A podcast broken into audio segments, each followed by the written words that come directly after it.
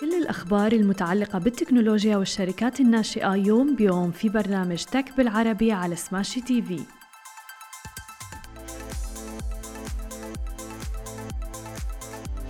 صباح الخير وأهلا وسهلا فيكم ببرنامجكم تك بالعربي. معكم أنا هالة بسام ومعنا بخلف الكواليس علي. خلونا نبدأ أخبارنا اليوم ونحكي عن أهم العناوين اللي رح نحكي فيها اليوم. بدنا نحكي عن شركة أمازون اللي عم تختبر ميزة تشبه تيك توك لعرض منتجاتها. وبنك الإمارات دبي الوطني يتوسع إلى عالم الميتافيرس وعن إطلاق صندوق لدعم الشركات التقنية بقيمة 10 مليار دولار. وطبعا أول خبر معنا اليوم عن عملاقة التكنولوجيا وتحديدا التسوق الإلكتروني شركة أمازون. شركة أمازون الآن تختبر حاليا ميزة جديدة داخل تطبيقها لتقديم عرض مرتب للصور وأيضا الفيديوهات بشكل أشبه بطريقة عمل الفيديوهات اللي موجوده على تيك توك الرئيسية، لتظهر خلالها الصور والفيديوهات من المتسوقين بصحبة المنتجات اللي اشتروها مع عرض تجربتهم أيضا.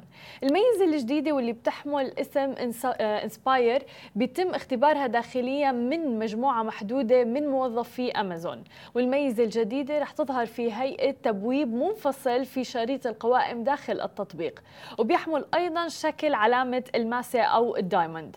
وبيسمح عرض الصور والفيديوهات الرئيسية وتصفحها بسحب الشاشة للأعلى فرصة مميزة للمستخدمين بالوصول إلى المزيد من المنتجات وأيضا المرور مباشرة بآراء تجارب المستخدمين الآخرين ومثل ال reviews بصير الموضوع. مما رح يتيح للمتسوقين إمكانية اتخاذ القرار بشأن الشراء أو حتى استكمال وإنهاء الخطوات لمتابعة طلب مباشرة من داخل تبويب العرض الرأسي للمحتوى المصور. وطبعا تعد تجربة تيك توك رائدة في عالم التواصل الاجتماعي فهو أسرع تطبيق يصل لمليار مستخدم. إلى جانب أيضا قدرته على المنافسة بشكل قوي في منصات التواصل الاجتماعي. مما جعله يتغلب بشكل واضح على منصات مثل انستغرام وفيسبوك أيضا وهو ما كبد متى خسائر في قطاعها الإعلاني بمليارات الدولار منذ العام الماضي ومستمر حتى الآن.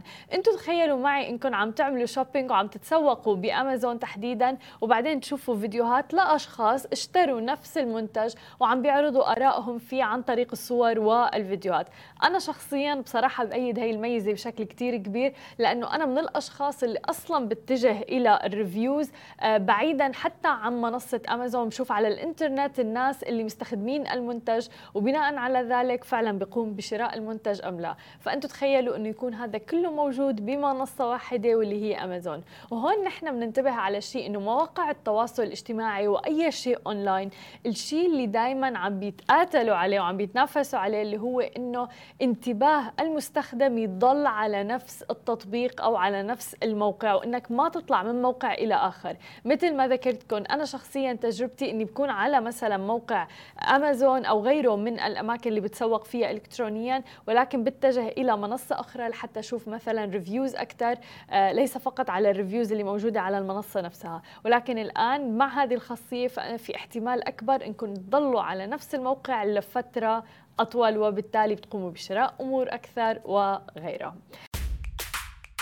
Okay, guys, we love Smashy Business News, but Augustus Media is much more than that. That's right, we are a content house, and along with Smashy, Augustus Media creates heaps of content, like the Lovin Dubai show. I'm Casey, that's Simran. We're your hosts of the Lovin Dubai show. أما إذا بدنا ننتقل إلى ثاني خبر معنا لليوم ونحكي عن عالم وقطاع البنوك ولكن اللي عم تتجه إلى عالم الميتافيرس. أطلق بنك الإمارات دبي الوطني الآن برنامجا عالميا لمسرعات شركات الميتافيرس الناشئة. كل هذا بهدف تعزيز تجربة متعاملي الاقتصاد الافتراضي الجديد. وذلك بالشراكة مع شركة FinTech Hive التابع لمركز دبي المالي العالمي.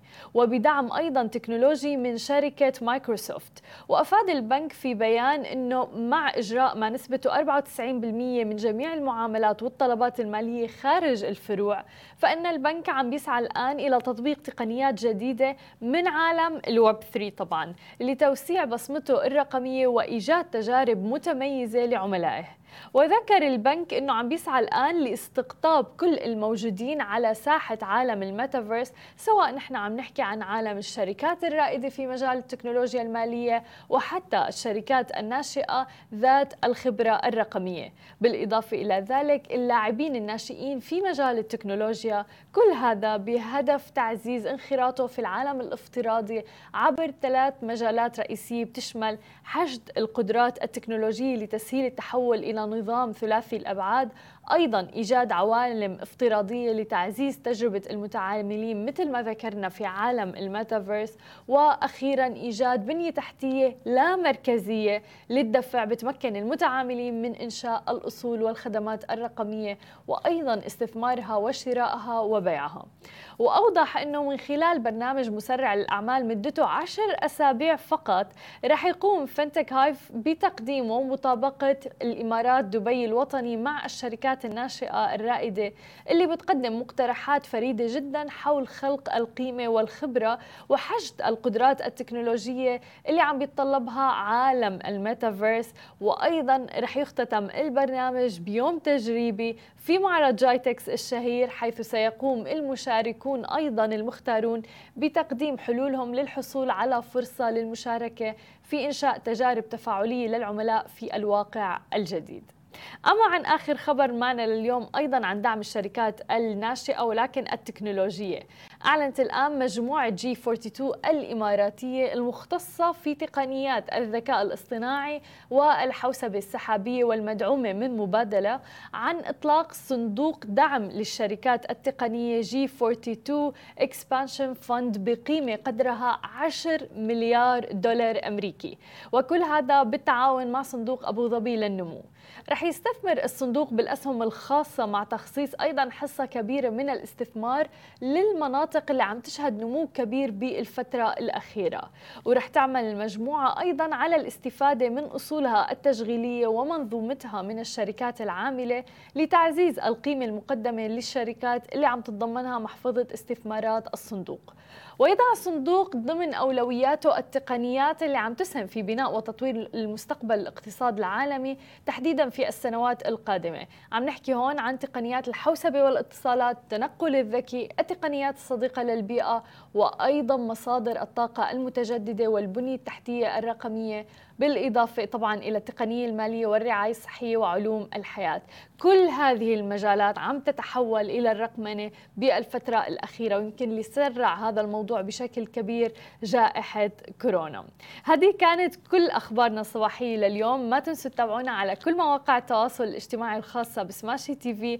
تسمعوا البودكاست تبعنا وتنزلوا ال application. نهاركم سعيد جميعا. Bye bye. مثل ما وعدناكم أخبار جديدة ومقابلات مع رواد أعمال يوميا في برنامج تك بالعربي على سماشي تي في. حملوا التطبيق الآن.